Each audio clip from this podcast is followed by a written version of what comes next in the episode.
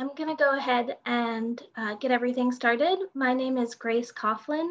I'm the Legislative Campaign Associate at MLAC, and I'm very excited to welcome everybody today um, to this presentation. I'm really excited about the topic, uh, TENS across the board, how Boston's ballroom community became a launchpad for trans, BIPOC, LGBTQ liberation. And I am honored to introduce Sasha Goodfriend and Athena Vaughn, today's presenters. Thank you so much, Grace and Tanisha and the whole MLAC uh, team for inviting us here today to talk about how Boston's ballroom community has become a launchpad for trans, BIPOC, and LGBTQ liberation. Um, I see that captions are perhaps still not happening. So um, I'm sure that folks behind the scenes are working on that. And thank you, everyone, for patience.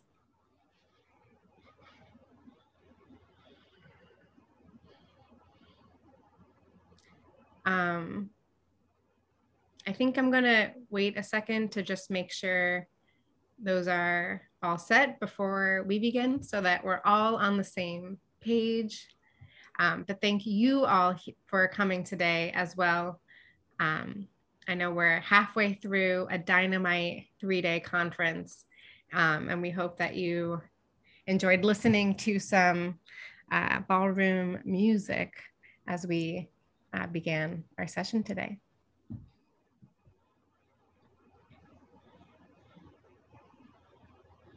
Okay, I got the go ahead to begin. So, my name is Sasha Goodfriend. I use she, her pronouns. Um, and I'm pleased to be co presenting this workshop alongside my partner in crime, Athena Vaughn. Hi, everybody. Um, we would love to learn a little bit more about all of you here today.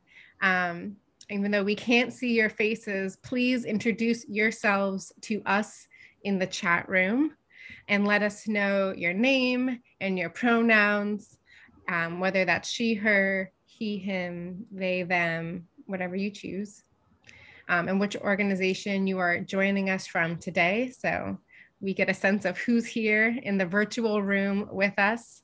Hello, Jamie from Mass Law Reform. Hello, Charisse from GBLS. Thank you for joining us. Um, we also would like for you all to think about a time in your life when you wanted or needed to feel seen and you were. What did this allow you to do and or be? Um, so if we were in person, um, as I was lucky enough to be in person at the 2018 MLAC conference with you all, um, we would have had you speak to the person next to you. But since we're here virtually, um, take some time to think about this for yourself. And um, please, if you're feeling up to it, share with us in the chat um, because what we're talking about today is specifically about the LGBTQ and trans and BIPOC community, but it is something uh, that we can all relate to as well, no matter what our identities are. So take a second to think about that while we catch up with the chat. Hello, Sam from Community Legal Aid, Marianne from the PAIR Project, it's great to see folks from all over Massachusetts joining us.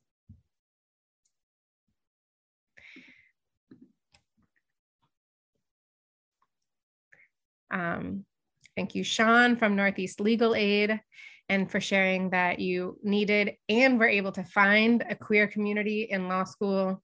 That is excellent to hear. Community is everything.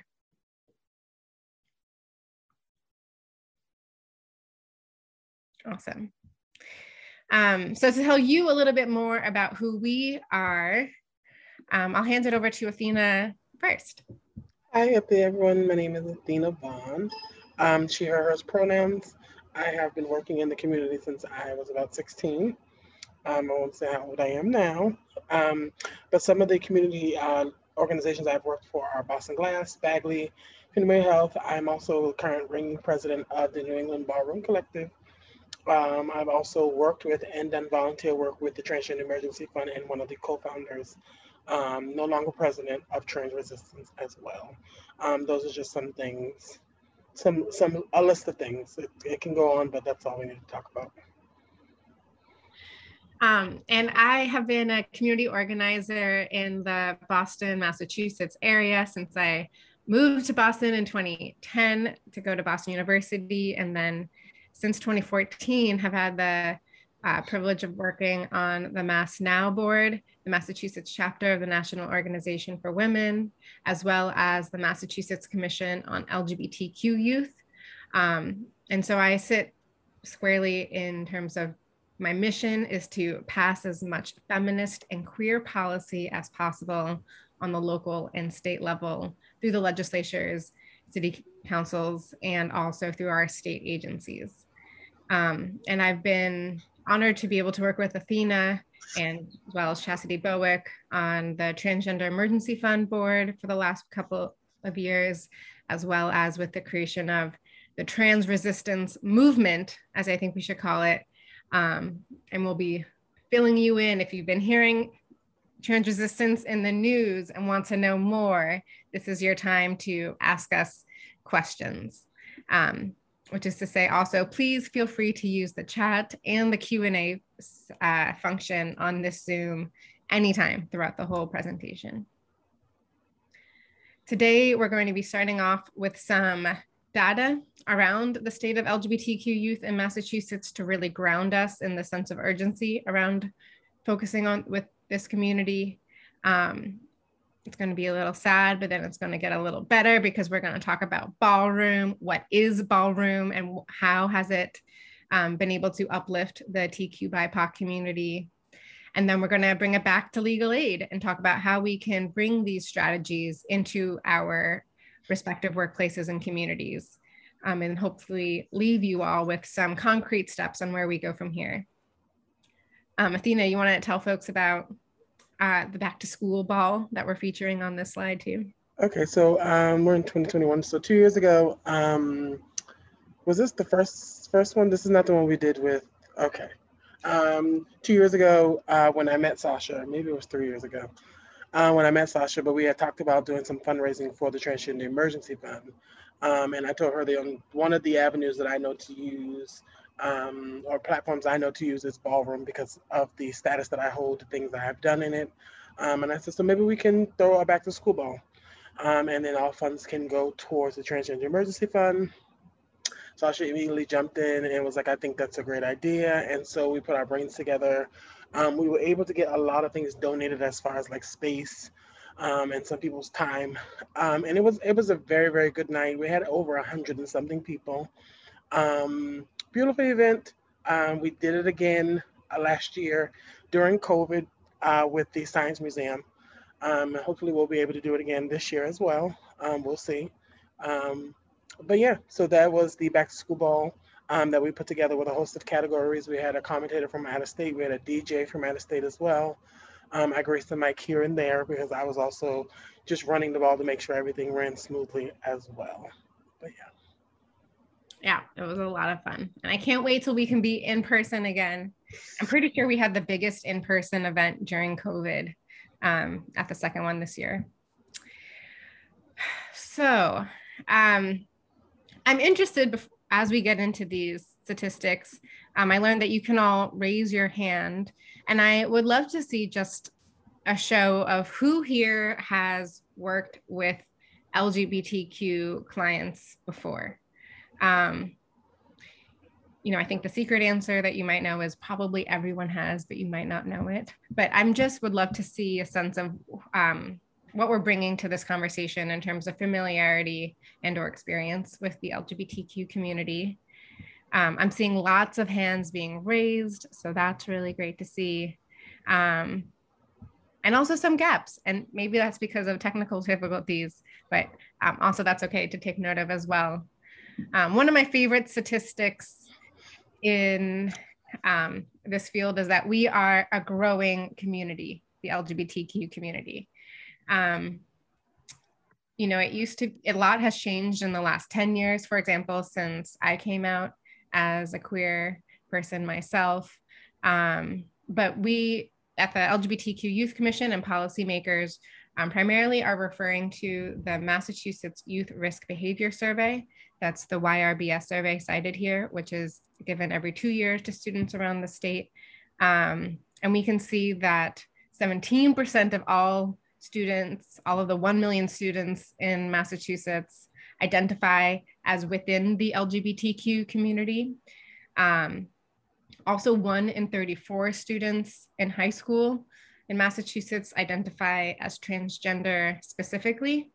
Um, and so that I think is we don't know exactly why that is, but I think the fact that Massachusetts is one of the was the first state in the country to legalize gay marriage, is the only state in the country to have a commission on LGBTQ youth, for example, um, and often does lead the way. I think this shows what visibility and acceptance um, can lead to more people feeling affirmed. But it also shows that their need is bigger than ever before, um, and we do need to catch up to prepare service providers with the education they need in order to be serving this growing community. Um, also, the Trevor Project released um, recently that nationally, 25% of all LGBTQ youth identify as non binary. Um, so, especially if you're working with young people, these demographics are um, changing and increasing in really exciting ways. And um, you know, it's important to be preparing now for uh, this population that, of course, is going to um, grow up soon too. Um, unfortunately, there are really stark disparities between LGBTQ youth and non-LGBTQ youth here in Massachusetts. Um, for example, LGBTQ youth are over four times as likely to have seriously considered suicide in the past year, 3.4 times more likely to skip school in the past month because they feel unsafe at school, over 4.4 times more likely to try heroin, and 3.5 times more likely to be homeless. Um, and so this is, we are in a state of crisis in terms of meeting the needs of our LGBTQ youth. And um, even though it might look differently now during the pandemic, I think that these numbers have only gotten worse, we'll find out. Um, and it's also something that we're only able to show in Massachusetts because we actually ask SOGI, which is an acronym for sexual orientation and gender identity information from our young people. We're one of the only states that asks about gender identity in the whole country. Um, and so that's something that we're going to be talking a lot about in this presentation. Um, intersectional data, collecting intersectional data is critical towards making visible the disparities that we already know exist through our um, conversations and lived experiences. Um, and perhaps non-surprisingly, the disparities get even worse when you look at um, folks who are at the centers of margins of systems of oppression, such as trans youth compared to LGBTQ youth and youth of color.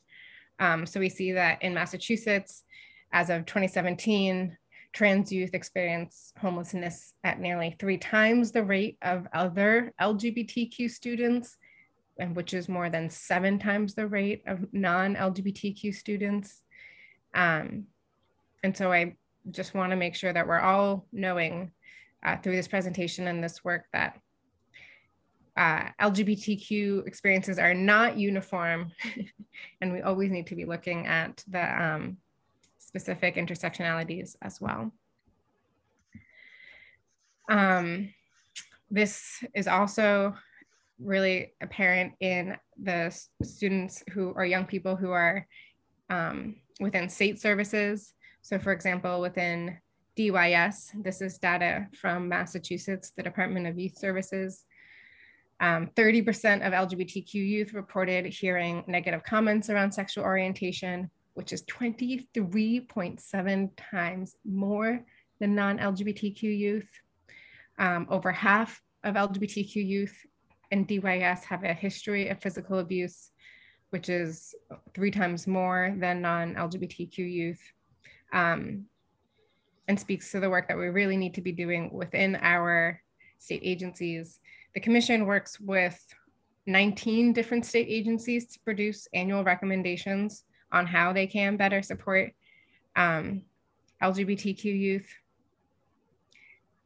And I think there's a there's a huge gap between the students who are in DCF and DYS and the rest of the students. Um, so for the Department of Children and Families, DCF, which oversees the foster care system, um, nationally, we know that LGBTQ youth are overrepresented in the foster care system, just like they're overrepresented in the juvenile justice system. And this is because of some of the same reasons as non-LGBTQ youth, but also there's reasons that are unique to LGBTQ youth, such as um, lack of family acceptance.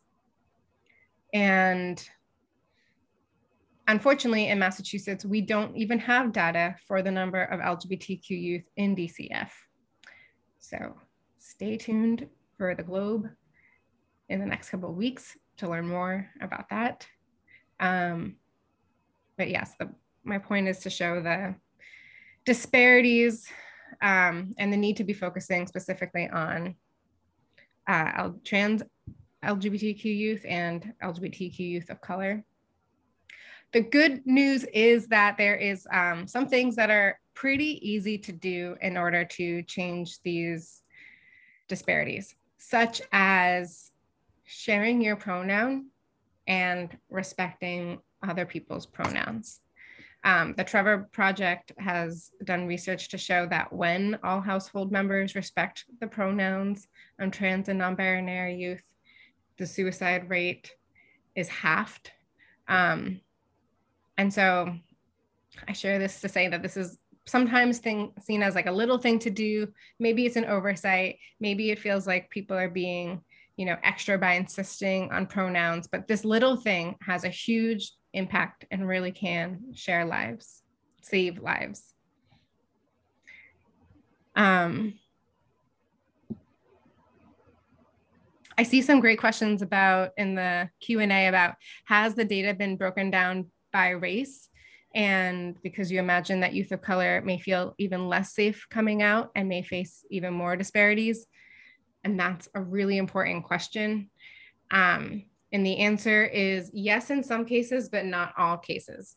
So, for example, in the criminal justice space, they have, for the first time, started releasing data that is broken down by race, but they don't collect data on um, LGBTQ. And then in DCF, they do collect data on race, but they're not collecting data on LGBTQ. But for the YRBS, the data um, can be segregated by race as well.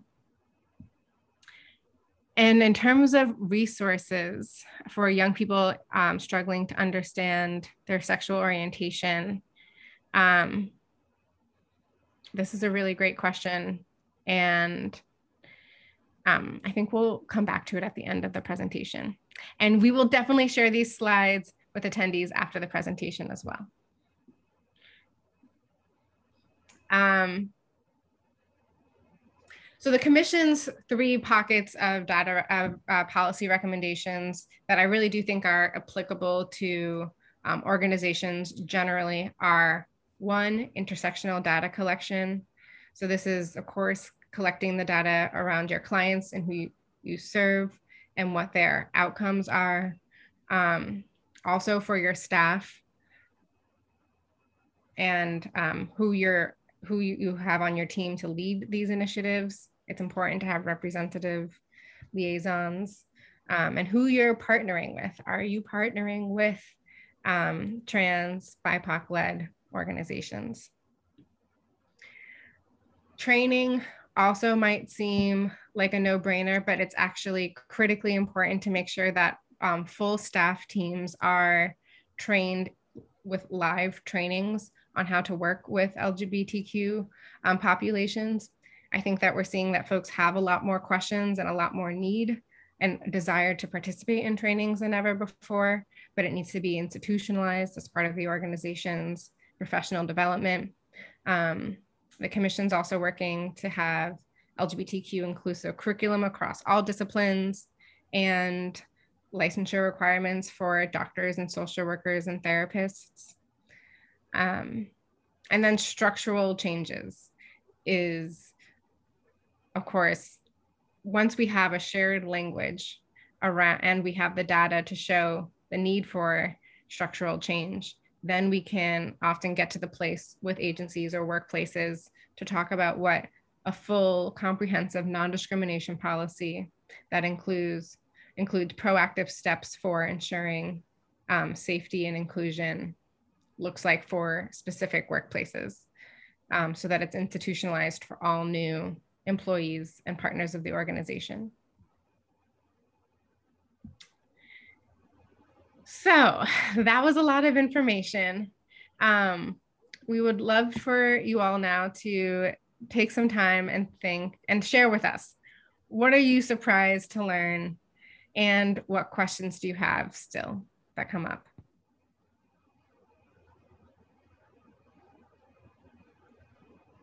We'll give folks a few minutes.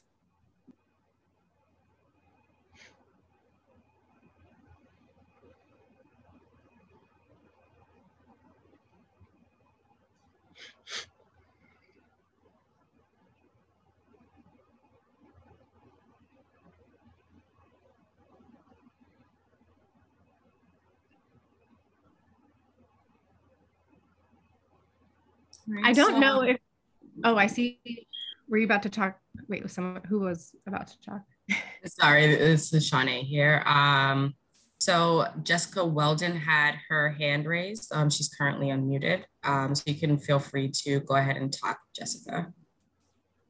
Sorry, I think that my hand was up from first question. I didn't intend to raise it. Apologies. Um, if you had your hand raised for a previous question and you no longer have to, you can go ahead and um, lower your hand.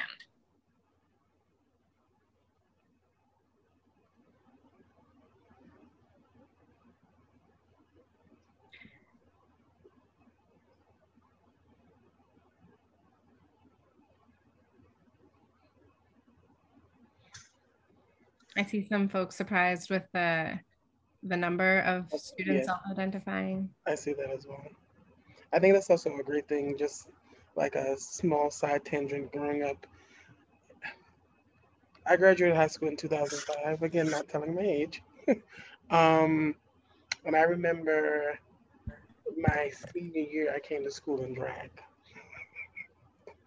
And my cousins, my biological cousins, also were in the same school as me, same grade had saw me and everything and just was like, oh my God. But it was nice because I didn't tell the family.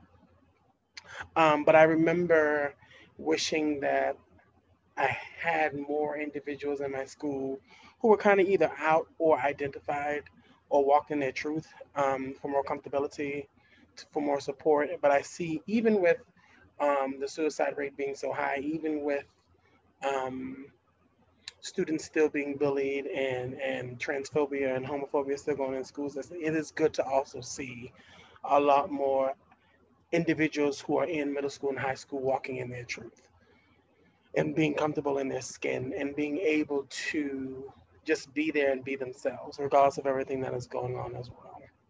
So, but go ahead, Sasha. Um, I see a question in the chat about resources for kids who are having trouble with rejection or discrimination in school. And I want to give a shout out to the Safe Schools program, which is an initiative of the LGBTQ Youth Commission and DESE.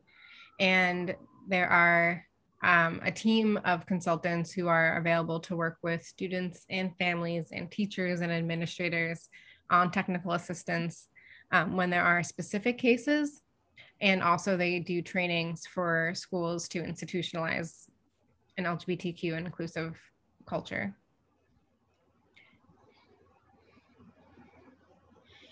I was listening to a podcast that suggested that asking people to state their pronouns could put some.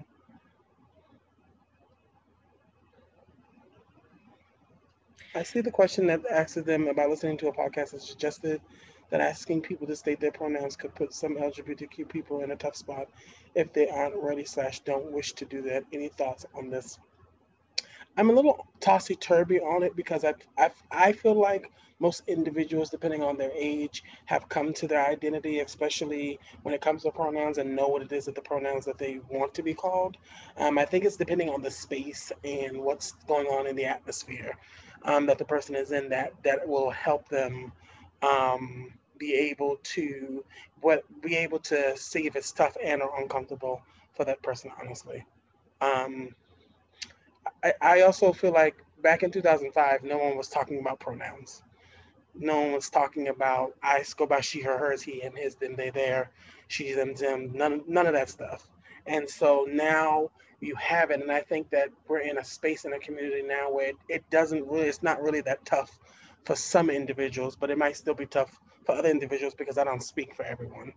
Um, but I know that um, depending on the space, depending on the atmosphere, depending on what's going on, it could be tough, but it also could be liberating as well. Yeah, I think it's about giving youth the choice to choose mm-hmm. their pronouns. And it's also totally understandable if people don't know um, what their pronouns are because they're taking some time to think about it. So I think offering a lot lets people know that if they want to, then they can, but mm-hmm. it's never about making people choose or self identify. I agree. I also, um, to answer Caitlin's question. I hope I said your name right. Um, sometimes we can we can do only do what we can do to help as best of, to the best of our ability. But I've always lived by the rule. Sometimes you can't teach an old dog new tricks. And that's not saying it in an offensive way. That's just a thing of sometimes people are just so stuck in their ways that they are not willing to change. They're not willing to accept new education. They're not ex- willing to learn. They're, they're just just stuck on it. You know, I've, I've spoken to people, actually funny, spoken to people in a younger generation. I remember coming across somebody's post on Facebook about it. Like, I just don't understand that this they, them, theirs. And they're a person of color and they identify as gay MSM. And so I'm reading the message and I'm just, it's like, it's like baffling to just see from your own community, especially, um, still pondering and still thinking and still wondering um, about it as well. The only thing I can say is still work with them um, if you can get information on um, statistics as well as information and education, and just continue trying to educate them as much as you can. That's all you literally can do. Um, either they're going to get it or they're not. Either they're going to get with it or they're not going to get with it. But as, as well as still explaining to them that whether you get with it or not, you still need to be respectful.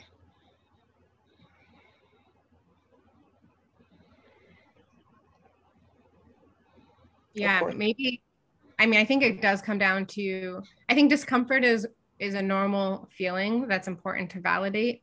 Um, so I think meeting people where they're at is important, but it comes down to human rights and respect at the end of the day. Um, I think it's pretty cool that something as seemingly simple as um, ballot, affirming someone's pronouns can save lives. So I also um, I'm trying to catch up and write acronyms out in the chat. Um, so I put DESE and MSM in the chat, um, but I want to explain BIPOC and TQ BIPOC um, before we move further. And then I see we have four hands raised. So I'm going to ask um, Shanae to help us unmute some of those folks. Yay, Shanae. Um, Alrighty. Um, so one person I see here is Danielle Johnson. Um, so Danielle, feel free to um, ask your question.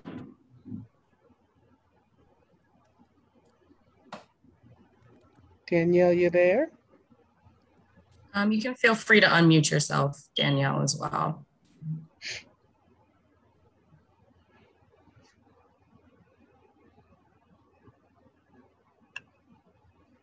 All right. Um, so I guess we can um, go back to Danielle. I see another person named Azim. Um, so Azim, um, you have the permission to unmute yourself. You can go ahead and ask your question.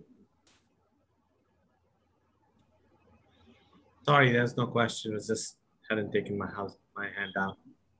Okay, no worries. It looks like we don't have any more questions um, from anyone um, with their hand raised. Um, so I guess we can continue from here. All right. Alrighty then. Like my turn. so um, if we have a little uh, clip that we're going to play as well is how, and so, so we're talking about liberation and freedom, especially when it comes to QT BIPOC individuals. Um, and so we're just talking about uh, the ballroom aspect and how this world or this community and the and the outlets that they have found when it comes to um, their own community. And so ballroom and voguing and um, that aspect started in the 1980s. It was created um, by some of the old drag mothers like Pepper LaBeija, Willie Ninja, and those type of individuals because they were tired of the racism and the phobia that they were experiencing during pageants. Um, and so they decided to create their own space for individuals, for us, by us, um, to be able to come and express um, their talents that they have to be queen for a night, to feel like kings for a night, to feel like princes and princesses for a night. Um, and again, talking about liberation and finding a home, because at that time, a lot of individuals, um, we know this is when the HIV and AIDS pandemic was very, epidemic, excuse me, was very, very, very, very high. Um, individuals were dying and they were burying them in boxes with numbers and no names. And so children were being put out of the house for how they identified for for just being themselves and just just loving who they love and being ostracized and being condemned and sent to hell. And so ballroom is where they came and found a family. Ballroom is where they came and was able to express their hurt and express their stress and anger. Um, so we're just going to play this quick video and then we're going to go over some more slides about ballroom um, and then we'll go from there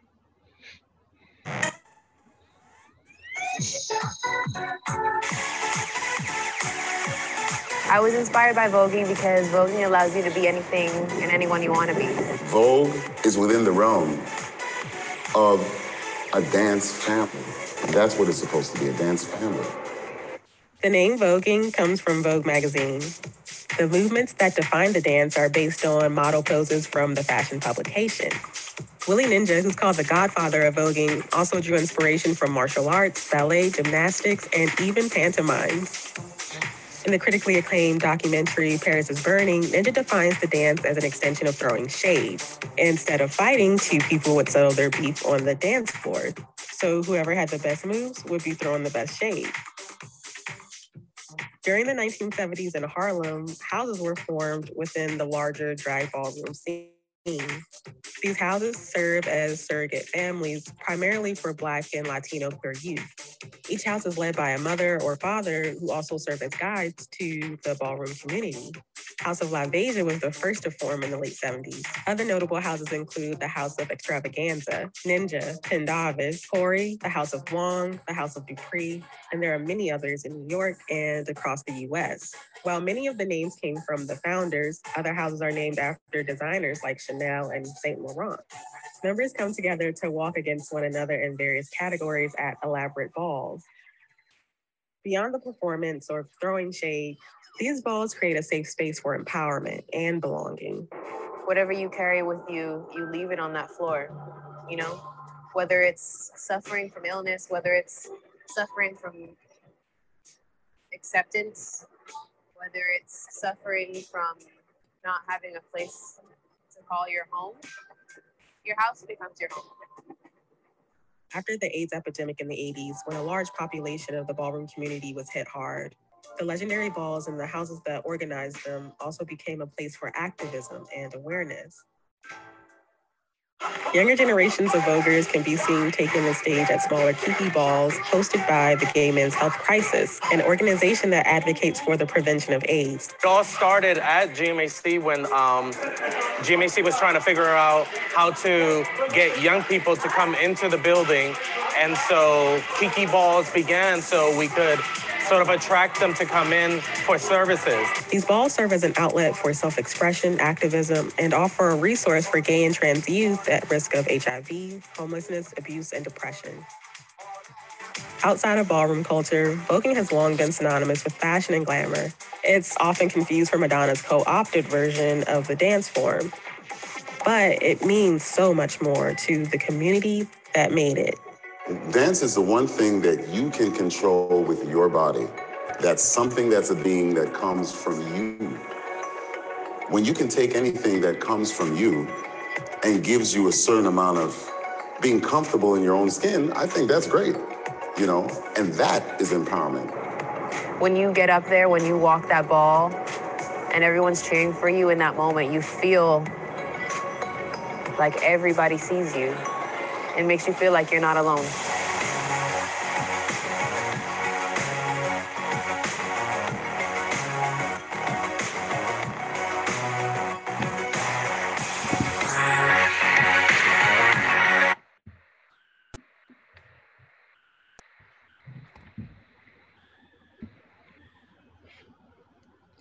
Yes, wonderful. Um, we're going to just pull the slides back up real quick. Again, if you do have questions and answers before we're done, you can put them in the question and answer box as well, in case you don't remember them for later. So how Ballroom has been a launch pad for liberation. So starting with mentorships and feedback. So as the video talked about about mothers and fathers of houses, um, the best story that I can give is I remember when I came into ballroom when I was about 15, 16. Um, and it was through Boston Glass, um, and it was a ball that they were having. And it was the first ball I had ever went to. I knew nothing about what balls looked like, what they were about. And I met a woman by the name of Jahira. And Jahira is my gay mom. Um, and so I met her at the ball. I met her at Glass first, and then she told me, I've always grew up in church. I've always been a spiritual person, religious. And so I remember she said she was walking a category that required her to wear a hat. And so she said, I'm going to wear a very nasty black church hat for you. I got you covered, don't you worry. And I was like, okay, okay, okay. So I showed up and she had she had on this very tilted to the right, big black brim church hat. And maybe a week later, I had asked her to be my gay mom. Not realizing that I was trans yet, not realizing about walking in my truth or anything, but I just loved her spirit. And I was a, a troubled child, just trying to find myself and find my way. And growing up with my grandmother being the church mother and, and the head of the missionary board, and me growing in, up in church, and our family, uncles as deacons and stuff, being gay, Mm-mm. and so just dealing with so much of that, and then eventually having to leave home and live with Jahira. Um, just being she was my mom period. Not just my ballroom mom not just my gay mom she was my mom. And so this is some of the things that our youth our young adults experience in this community. And so the mentorship and feedback or giving back that gay parents give or parents give in general when it comes to their kids is they sometimes are living with them some of them are in school and living with them, so they're trying to, you know, get their finish their education. Some of them are going to school and working. Some are just working, um, and finding that safe space to call home just to feel comfortable, just to to have a, a place where you are spending time with someone that you love while being mentored, while being educated, while being helped, while being pushed. That eventually, if they're not here no more, or if you decide to get your own place and stuff like that, they have instilled, they have taught um, and that talks about the housing institution of family, where sometimes parents have 13, 14, or 15 or more kids, and those are called their brothers and sisters. And some of them do develop relationships, some of them don't. Um, and so it's literally like family time. Everyone's getting together to watch movies. Everyone's getting together to go out. Everyone's getting together to um, do family events. Like because of COVID, I've been talking to one of my kids about doing a small family reunion with all my kids and grandkids. And because of COVID, we haven't been able to do that. But that's the things we do. We get together, we cook, we eat, you know, um, stuff like that. And so education and community about community services, I've always been the kind of person to fight for the rights of my community, to not turn them into pin cushions, to not turn them into numbers. We understand the services. We understand um, the need and to get people on PrEP and to bring the getting to zeros and the U equals U. We, we understand that, but what you're not understanding is these people are still human beings. They're still individuals. And you can't treat them like numbers. You can't treat them in that type of way. You can't treat them like pincushions. Some of these people are really facing some serious things in their life, homelessness, so they're not thinking about medication adherence. Some of these people are experiencing not being able to eat, not knowing where the next meal is coming from, so they're not thinking about using condoms if they're doing sex work. And, and these are the, the list of things that go on. So the education and community of when I was working at Fenway Health, I always fought with my superiors to let them know like I will always be sure that our numbers are good, but know that I'm still also first making sure that this person is good because there's no point to get them on medication and they have nowhere to lay their head to be able to secure that medication and take that medication. So these are the things that we have to take care of first so that we can get them the other services that they need as well. Um, and just being seen as your true self, a space, just the ballroom is just that space that you come to and it's like a kid in a candy store. It's like a kid the first time at Disney at night when the lights are all on. It's just your, it's just the glamour of it all. Um, but I also have to tell you that ballroom is not for everybody. Um, some people can't stand the shade. It's the thing where they say if you can't stand heat, get out the kitchen. Um, but it's not for everybody. But it is a space to come to, to see, to view, to spectate um, as well. Can I slide up, Sasha? Uh, you have to do that. Okay. So incorporating lessons from ballroom and legal aid. So when you're showing up, the way you show up is you sponsor balls so people get to know your services. So nine times out of 10, depending on your sponsorship levels and the package that, that you are sent, usually is just a sponsorship letter. And at the end of it is the packages that someone will send you where it will say for $1,000, we'll give you a table and your logo can go on the promotional material as well as the social media. For $1,500, you can have mic time at the ball to talk about the services that you offer for $5,000 and the list goes on. Um, and then invite invite TBQ BIPOC trainers to your workspace. So if you're in a space, especially with legal aid, it's that thing where if you don't identify with the people that you are working with, you need those individuals who they identify to be with you to help make, make them comfortable, make them feel that they matter, make them feel like they count. Um, it's just the thing about us like be here, be you, it's for us, by us. If I don't know about you, but and it's no disrespect to, to um, older Caucasian individuals, my grandmama used to always tell me to be careful when talking to strangers. But then she always said, especially if I was going to school or a place where I didn't know nobody, to be careful talking to people who didn't match my skin color. And she wasn't saying it in a race a racism side on my end, but in a way for me to understand that some individuals that you work with, some individuals that you deal with, you can say something to them and they may take it the wrong way. So I can come to you and say something along the lines of, um, I got beat last night by my grandma because I um I skipped school and she beat me with a broom or something like that. All of a sudden, DCF is showing up at your door because they think you're being abused, they think you're being malnourished. And so she always said to be careful. And so that's why I get this point of in your workspace and inviting those individuals in who who know society and how they've grown up, who have been in those places and in those spaces and have went through that and just creating spaces for comfortability. The more comfortable somebody is the more open they'll be with you to get the help that they need. This is why individuals aren't talking about the abuse that's going on in dys this is why individuals are not opening up about being molested and raped in these institutions because they don't know who they can trust. Because when they're talking to someone the person they're talking to don't look nothing like them looks nothing like them. So it's just inviting individuals in your space that look like the individuals that you're working for. And ensuring that goes into the voices of the decision making, making sure that they're there at the table, making sure that trans people of color are at the table, being open and being able to express before it goes back to again, Fenway. One reason why I left Fenway is because they were always talking about making space for trans people of color, making space for trans women of color, making space for trans women of color. And then they had a position that was open. And then they hired someone and they was like, yeah, we hired someone trans. And I'm like, oh, great, good for you all. And then they posted the picture of the person and I said, ah, oh, you failed again. We talk about inviting those individuals into this space and it was like oh we hired a trans woman so everybody be happy. And it was a thing of like that's not that's not what we're saying. We're not just saying put someone in that position because i identify as trans. We're telling you that trans individual trans women of color have that voice. They have built these programs. They have created these spaces. They have started pride.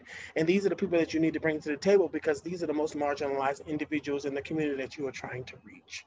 Affirming spaces always having the spaces that they can come and be themselves, asking pronouns, having groups that are facilitated by TQ BIPOC individuals, community liaisons um, who are putting together events for these individuals and prioritizing fun. We can do education stuff all the time. You can also make education fun if you actually take the time out to make it fun. Um, and then mentorship to strengthen the leadership pipeline, just to, to build the future of tomorrow if we never take the time out to actually fight for these individuals, take the time out to help them find their voices and be a voice for them, the future looks very dim. Because if they keep continuing to go through the things that they're going through, they continue to feel like they're not loved, they're not accepted, they have no place. This is why the suicide rate is so high like how it is now. And so being a mentor, being a liaison, being a leader, being a voice, step up, Speak up. Um, Athena, we have a, a, question in the chat um, for you. And can you talk about what the ballroom community and scene looks like in Boston, Massachusetts, New England versus large cities like New York? Is there a large community and are there unique challenges here? So Boston does have a good size scene. It does. Um, I think I find it funny when I hear individuals talk about the ballroom scene through someone that they've heard, and they're like, "Well, I didn't even know Boston had a scene." And I'm like, "Boston's had a scene since like the '90s." Um, some of my leaders and some of my parents, godparents, and stuff like that, are the ones who created ballroom and brought ballroom to Boston um, through um, the mainstream, which comes from New York.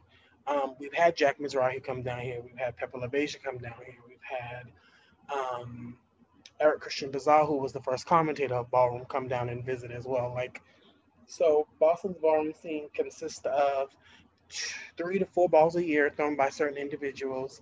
Um, I usually throw one once a year for December um, for World AIDS Day, as well as I assist BAGLY by sitting on their board um, on their doing a bar collective board doing the awards ball once a year. Um, and then a person by the name of Desire Revlon, she throws a ball once a year as well. And then occasionally someone else in the scene will throw a ball and it brings everyone from New York to New Jersey, from Philadelphia to from DC, Atlanta, um, and those kind of places. Two more seconds. Um, and so our scene is is so for a while we haven't been able to have balls because of COVID. Um, but we were having once a month mini balls at BAGLY as well, um, every first Friday of the month, um, especially at the new space that they have downtown. Um, and so there's a little, it's, it's once we can get COVID under wraps fully and the numbers don't start going back up, fingers crossed. Um, we, I'm, I've been in t- contact with BAGLY, of course, about re- reinstating those and what that looks like. Um, and then my son, who I share an apartment with, has been talking about he's um, he went to school for AMDA. Shanae knows this, but he also is a part of this um, theater place up in Hyde Park, and it's a very beautiful place. And he's been talking about maybe doing something there every other month and stuff for the community, for the ballroom community as well. So it's just about finding spaces and finding the resources and the funding to be able to. Um, thank you, Gavin um, finding the funding and the resources as well so that these balls can can take place. Because it's you have to pay your commentators you have to pay your djs you have to have your cash categories um, and stuff like that. That's what get individuals to come as well. Everyone probably knows or know know of or has heard of Leiomy um, and right now she's one of the judges on legendary. She won her first $1000 category for voguing here in boston massachusetts at the villa victoria um, when they did the ball called The Seven Deadly Sins. Um, and then the list goes on. The host of um, legendary name Deshawn Lavin, legendary icon Deshawn Lavin, also, I was in the same house as him when I was a teenager. Um, and he's like a dad to me as well. So the list goes on. So the community is here, but has been quiet because of COVID and hasn't been able to do much. Um, and everyone else is like, was inboxing me and tagging me in statuses in our ballroom groups, like, why aren't we having balls? I see they're having balls everywhere else. And my first response is, if you all want to play with COVID, you can play with COVID. But I want to live so that I can continue to support and do what I need to do in my community. And so that is why we are not having balls, as well as I don't want to get fined and I'm not going to jail for putting together an event that's going to have over a hundred and something people there. And that's risking people's lives. So once everything is under wraps and we can go back to doing stuff um, like that, even though I know they're doing it now because we just had a few balls now and people still have to wear masks and everything like that, I still am nervous about risking um, individuals' lives. But we do have that community here, and hopefully it can be picked up between September and into the new year as well. Um, thank you, Athena. This uh, photo up here is from the uh, back to school ball, the second one at the Museum of Science. Oh. I know which house this is. You might be able to recognize which house this is. I can't see the picture there. The House of Ebony. Yeah, you can see there's some masks. Mm-hmm. And then this photo right beneath is from Trans Resistance, which we're going to get into in a minute. But um, yeah, I, everyone here, if you're interested in sponsoring a ball, you should. And you can reach out to Athena to find out more information about how to do that. Um, and we have Athena's contact information at the end of this slide deck, and we'll send it to you all as well. Um, so yeah, I met Athena three, I think three or four years ago when she was working at the JRI. Um, is it AIDS Action at the JRI office? AIDS Action had his own office upstairs. We were above JRI. And because I had been um, chair of the commission for a few years and ending homelessness was our, you know, top priority. And we were working with the Department of Community Develop of Housing and Community Development, DHCD, on requiring them to do data reporting and to do trainings for their staff and to have a non-discrimination policy. And I felt like we weren't moving the needle fast enough. Um, and so I came to Athena and I was like, how can we also make sure that there's less white cis people like me representing this community in these policy conversations and really support and build the leadership pipeline of TQ BIPOC leaders. Um, and the answer was not to do a legislative briefing. It wasn't to do an agency meeting. The answer was to sponsor a ball um, and get to know the community, not just once, but like over years. And so I share that as for anyone else. This is, I think, a pathway towards building relationships with the TQ BIPOC community um, to get more involvement in something like trans resistance. And then um, also one of the projects that has come out of the trans resistance movement is a capital project to build the first trans shelter in New England, um, led by the Transgender Emergency Fund. Okay.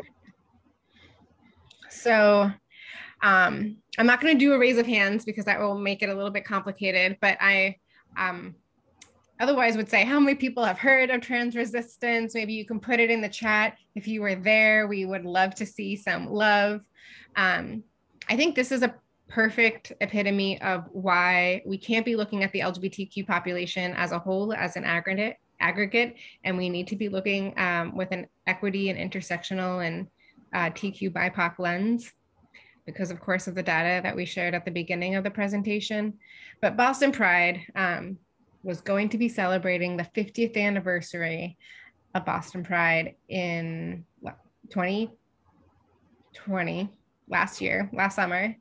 And then the pandemic happened. And then George Floyd was murdered, which unleashed a lot of organizations putting out Black Lives Matter statements to mm-hmm. reaffirm their commitment to double down on centering racial justice within their organization and and then our orange president was also trying to mess up everyone's health insurance when it came to trans individuals. And yes i said orange president um and recognizing the role that white supremacy plays in organizations as well. Um, and I was working for Boston Pride as a communications consultant, and someone leaked to the Globe the um, statement that the Boston Pride Board decided on their own to put out. And the rest is history now. And that spurred within one week, um, of course, the resignation of myself, my other communications uh, team, and teammates, as well as 80% of the Boston Pride volunteers, because there was not a single Black person, is not a single Black person on the Boston Pride leadership board. Um, and they refused to say Black Lives Matter or condemn police brutality. Um, and within one week, uh, Athena was able to bring together um, a mostly TQ BIPOC group of community activists to plan a march um, that went from Franklin Park to Nubian Square to bring Pride back to its roots and p- protest police brutality um, and center TQ BIPOC um, voices and leaders because who was Pride started by? Um, if we could hear you, I'm sure you would be screaming out Marsha P. Johnson, Sylvia Rivera, um, and lots of other trans, non binary, um, sex worker, or street worker um, activists in the community. Of color. Thanks, Gavin, for being there. Of course, you were there. so, um, for anyone who wasn't there, we're going to give you a sense of what it looked like. Um, in one second, I need to pull it up.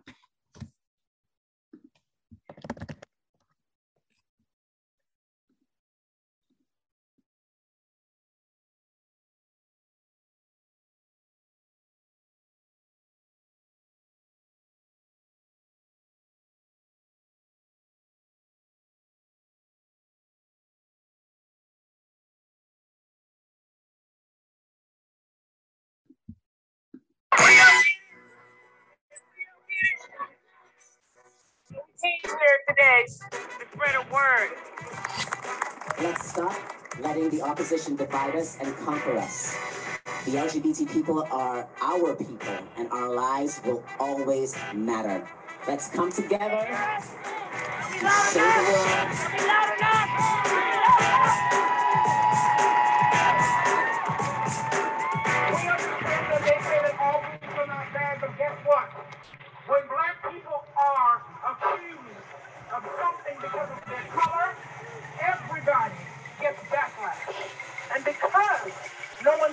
Anything, that is why things keep happening.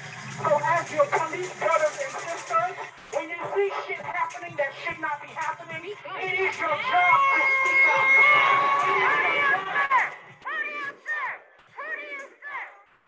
I swear that's not me chanting, even though it does sound like it. When we come together as a village, when we come together as a family, this is the outcome. So we must vote. We must do our due diligence as trans, as black, as gays, as LGBTQ, as supporters, our rights to do what we need to do to get him out of office.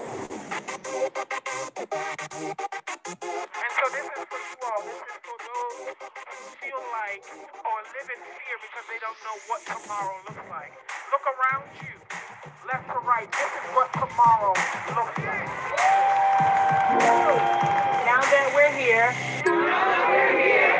peacefully, to protest for black trans lives, the police came out with sticks. But we will still be peaceful.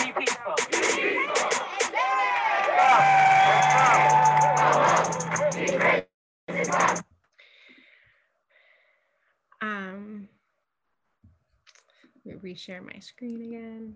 So that um, was last year's Trans Resistance March. We brought together almost 3,000 people. This year, we did the reverse. We marched from Nubian Square to Franklin Park and had five hours of all TQ BIPOC performers, um, including ballroom performers. And guess how many performers from the ballroom community there, there were at Boston Pride? None, ever.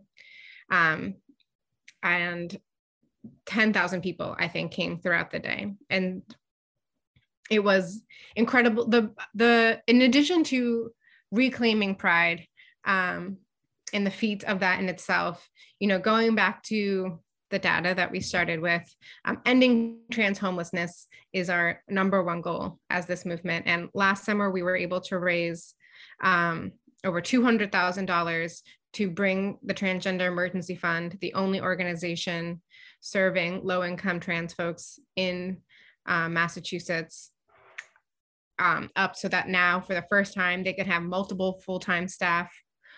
This year, we also have the Black Trans Lives Matter campaign, which is a joint initiative between Trans Resistance and TEF. And the goal is to raise $250,000 to cover both the march costs and um, our initiative to have the first trans shelter built in New England, um, which we've made a lot of progress on in the last year. And and, and just to be clear on the yeah. raising it for March costs as well, um, only 50,000 of that was going towards the March and everything else was going towards um, TEF. I can confidently say that we only ended up spending 30,000. So everything that was left from the 50,000, we also shifted to go to TEF as well. Um,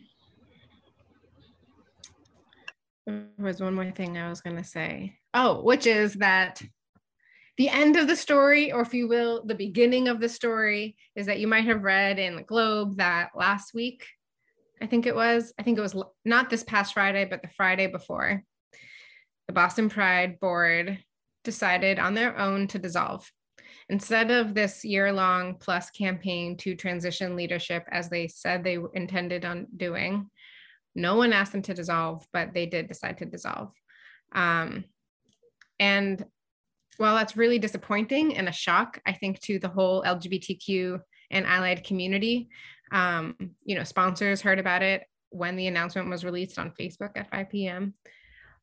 I do think it's an opening for the LGBTQ community to be reflective over how it can, what the future of Pride in Boston looks like, and what does centering TQ BIPOC voices in Boston Pride um, look like. Thank you, Anna, for putting in um, some Globe article links. And I see some more questions that we'll get to. So let's do Sean's first, and then we'll get to Jennifer's. Um, Sean asks, what role do you think fighting sex work decriminalization should play in the broader movement for queer and trans rights? So speaking as a person who was a, who was a sex worker themselves, I remember, and just a small story I will tell us, I remember I was doing sex work and there was a cop who lived in the Allston Brighton area. Well, he worked in the Allston Brighton area and he was doing stings on, and if you saw his portfolio, he was only targeting trans individuals of color, um, from Black to Hispanic to Asian. You would never see a white individual in his portfolio. And so, the best way I feel that I, it, it is hard to, to explain it in a way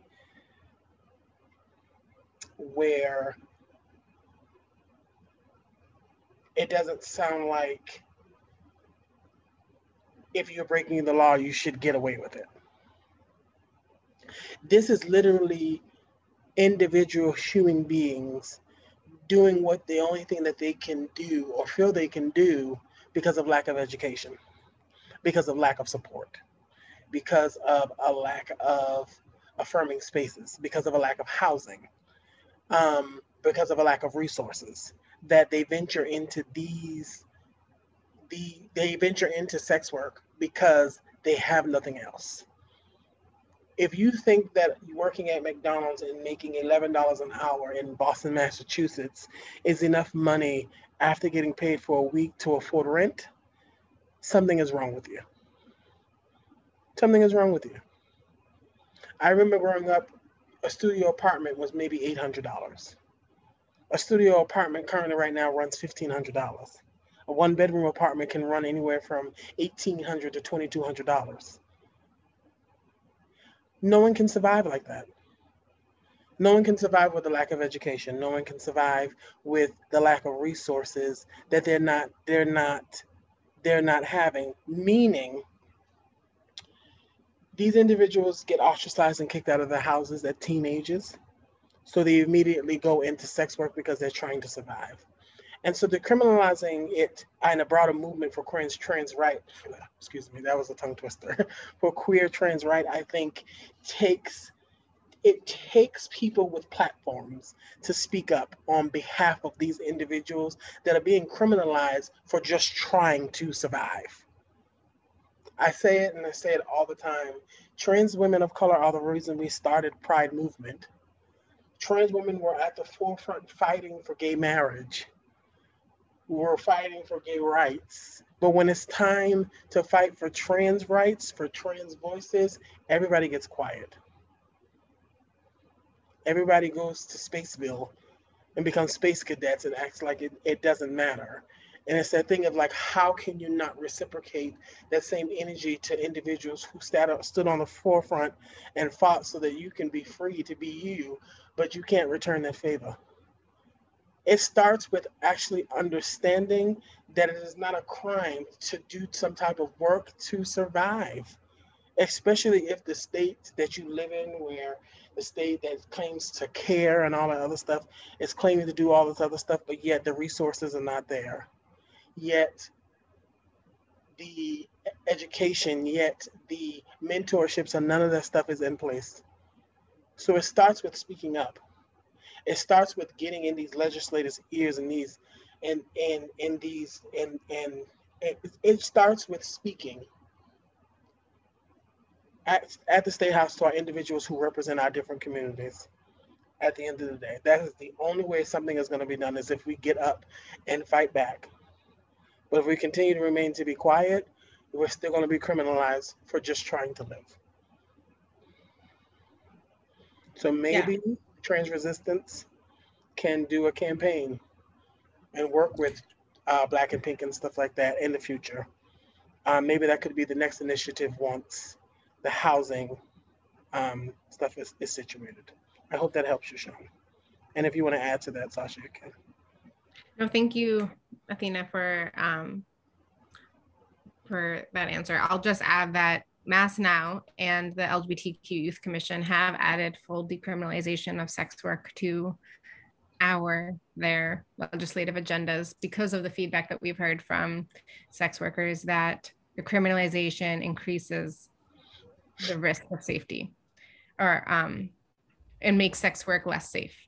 So that you know you might have heard about partial decrim or the equality model that um, wants to decriminalize sex work but keep sex buying criminalized. And that is still harm increasing the harm to current sex workers because it means that the clients will be um, will feel less safe because they know they have a higher risk and then not want to share their identity, which is the way that most sex workers are able to know if their client is safe to work with or not.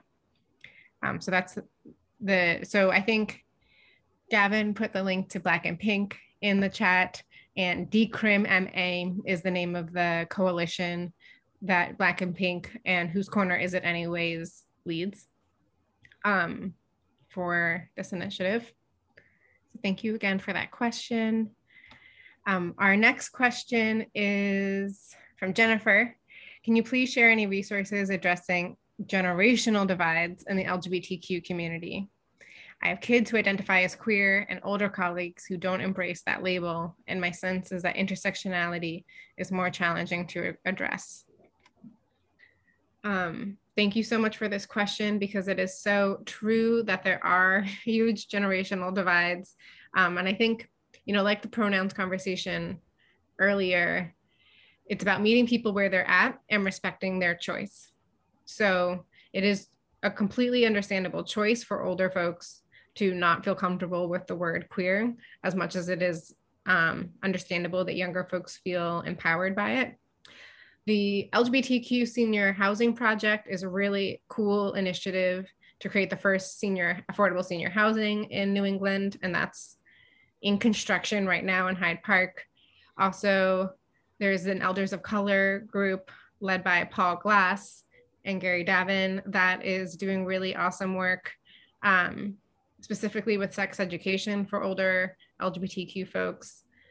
Um, so those are two organizations that come top to mind. I don't know if Athena, you have anything you want to add to that. Um, no, that was good for me. Um, I also see Sarah has talked about veteran legal services who has served in the military and faced discrimination because of their LGBTQ identity. Um, and this discrimination can prevent them from accessing benefits that they have earned. If you are aware of someone in a similar situation, refer them to VLS. Thank you for that shout out, Sarah. Um, all right, so um, we're almost at the end of our presentation and would love to hear from you in the chat and or if you want to raise your hand about um, your thoughts having heard about the statistics we shared in the beginning of the presentation, heard about the ballroom movement um, and our suggestions for how um, those lessons can be incorporated into legal aid and trans resistance um, as a social justice um, initiative movement that has been created in the last couple of years, led by a lot of ballroom leaders.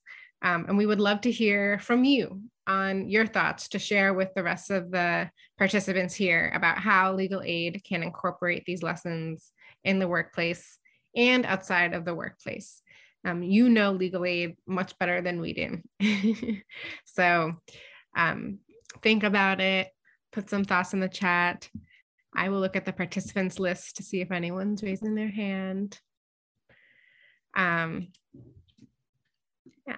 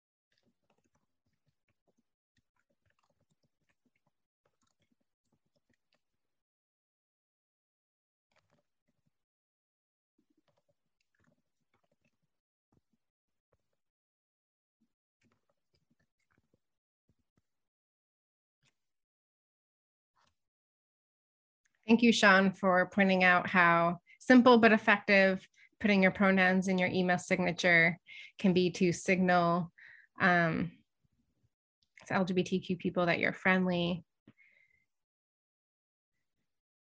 Other, if you have offices, rainbow stickers on your office, um, maybe the progress flag, which has the triangle on the side with the pink and blue and black and brown stripes. Um, there's this term in academia called scanning for safety that you might have heard of that people from any marginalized group, um, folks of color and or LGBTQ folks um, use in order to, um, I think, I that you need to mute. um, scanning for safety, yeah. So that, so things like having your email and your, your pronouns in your email signature or having a rainbow sticker have been statistically proven to make folks feel more comfortable um, as well. Bringing the, opening the doors and bringing the community you serve inside. I love that.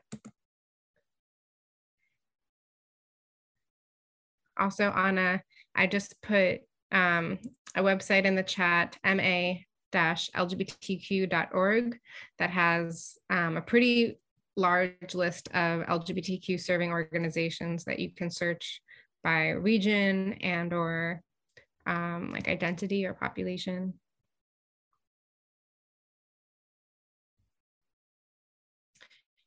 Other thoughts in our last couple of minutes? The floor is yours, everyone.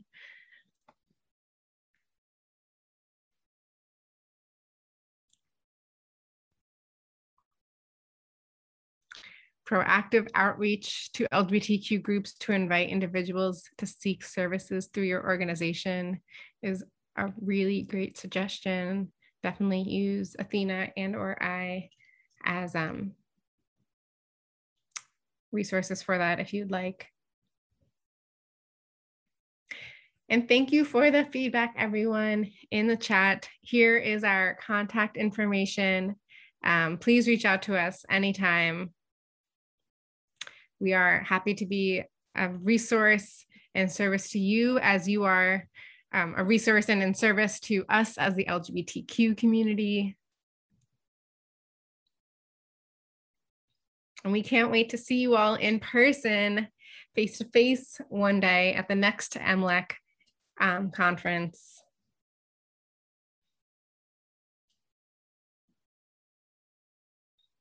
I totally agree.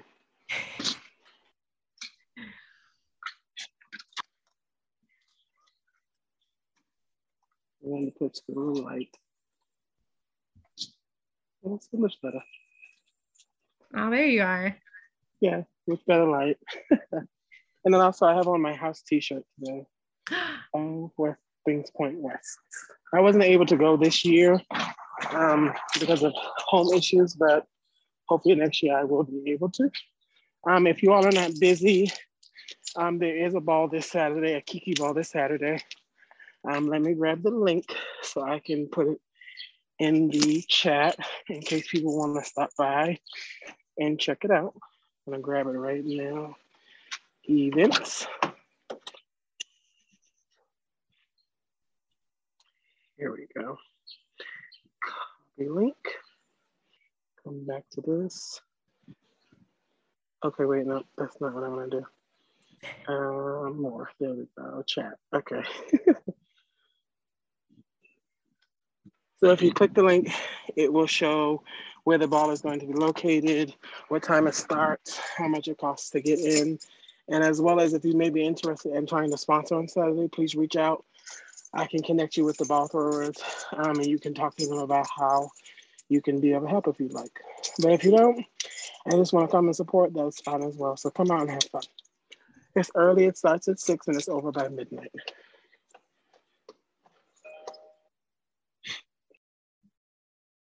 So Athena, anyone can go to a ball, even if you're white and cis and you've never been to one before. Oh. oh pressing the wrong buttons. Yes, you can. Yes, you can. You're called, they call you all spectators. So you're there to observe, you're there to spectate, you're there to watch what's going on. They used to have something called best dressed spectator at balls. And so it's the person who comes the best dressed, meaning like fashion, high, high fashion. Um, and so some people would do like $500, $1,000 to um, best dressed spectator. And so you come dressed already done up to the ball, and then they call that so usually the first category of the night after legend statements and stars. And legend statements and stars is when they call out individuals who have made an impact over the years in the scene. And so literally when that's done, they call out best dressed spectator and everyone who has come to the ball dressed the way they are and best, their best dressed attire walks out and you all battle against each other. May have to bring that back soon, but yeah.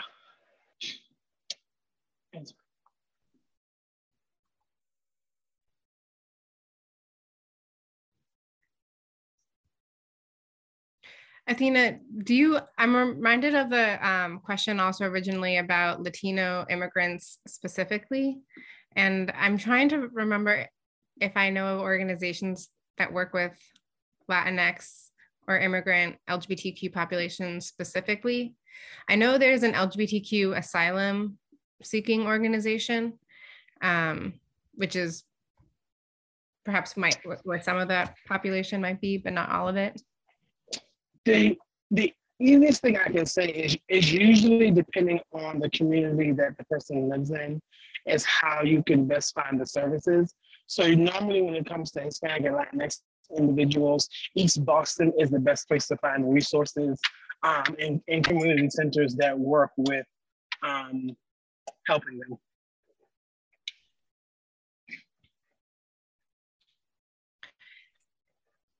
Yeah, I think that's a really good point to look at regional um, locations. I know that Latinx Pride hasn't been in existence for a while. Um, yeah, but that's also just they were supposed to be working with with Pride. Pride was supposed to be working with them as well, and then they tried to pull Black Pride and Boston Pride into one, and that was terrible. I mean, Black Pride and Latinx Pride into one, but didn't want to increase the, the funding that they were trying to give them to throw events and stuff like that either. So that was, which was terrible.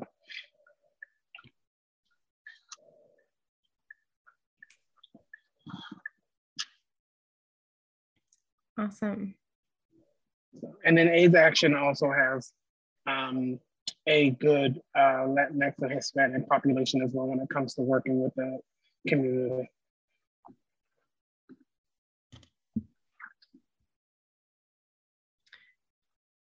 Beautiful. Well, um, thank you everyone for being here. If we don't see any more questions, then perhaps that is it for today, but not it for the movement. Um, we look forward to seeing you at a ball in person sometime soon. At um, I was going to say, who knows what the future of Pride will be next summer, but Trans Day Remembrance, TDOR, will be happening um, in November. It's always the same date in November, but I can't remember which one. I think it was the 19th last year. 17th and 19th, I want to say as well.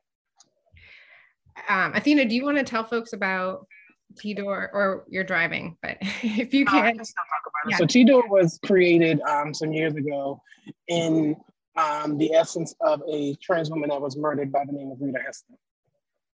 And so it was created um, as a movement as well in liberation about all the trans deaths that were going on in America, Boston specifically, because everyone, every city, state has their own Trans Day Remembrance now, but Boston specifically was created because of the death of Rita Hester. Um, and so that is a day and time to remember the individuals who have gone on before us, um, who have been murdered, um, and things like that. Last year, Trans Resistance had the um, the privilege and honor to take it over for that year. And so that year I held on as president in the MC. I decided to talk about the individuals that we have lost, but also uplifting the individuals who who are still living and fighting so that trans individuals can feel safe.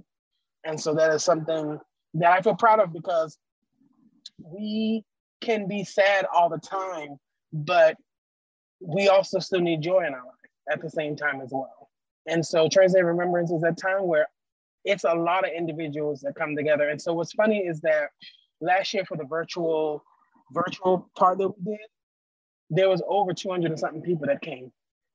And that was the biggest support that it has been in a long time. And probably the biggest support that it has ever seen actually, probably since the first time it was implemented.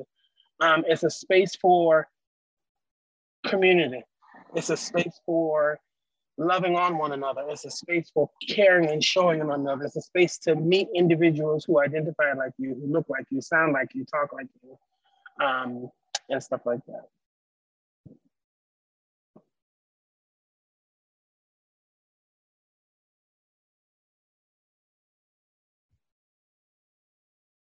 All right.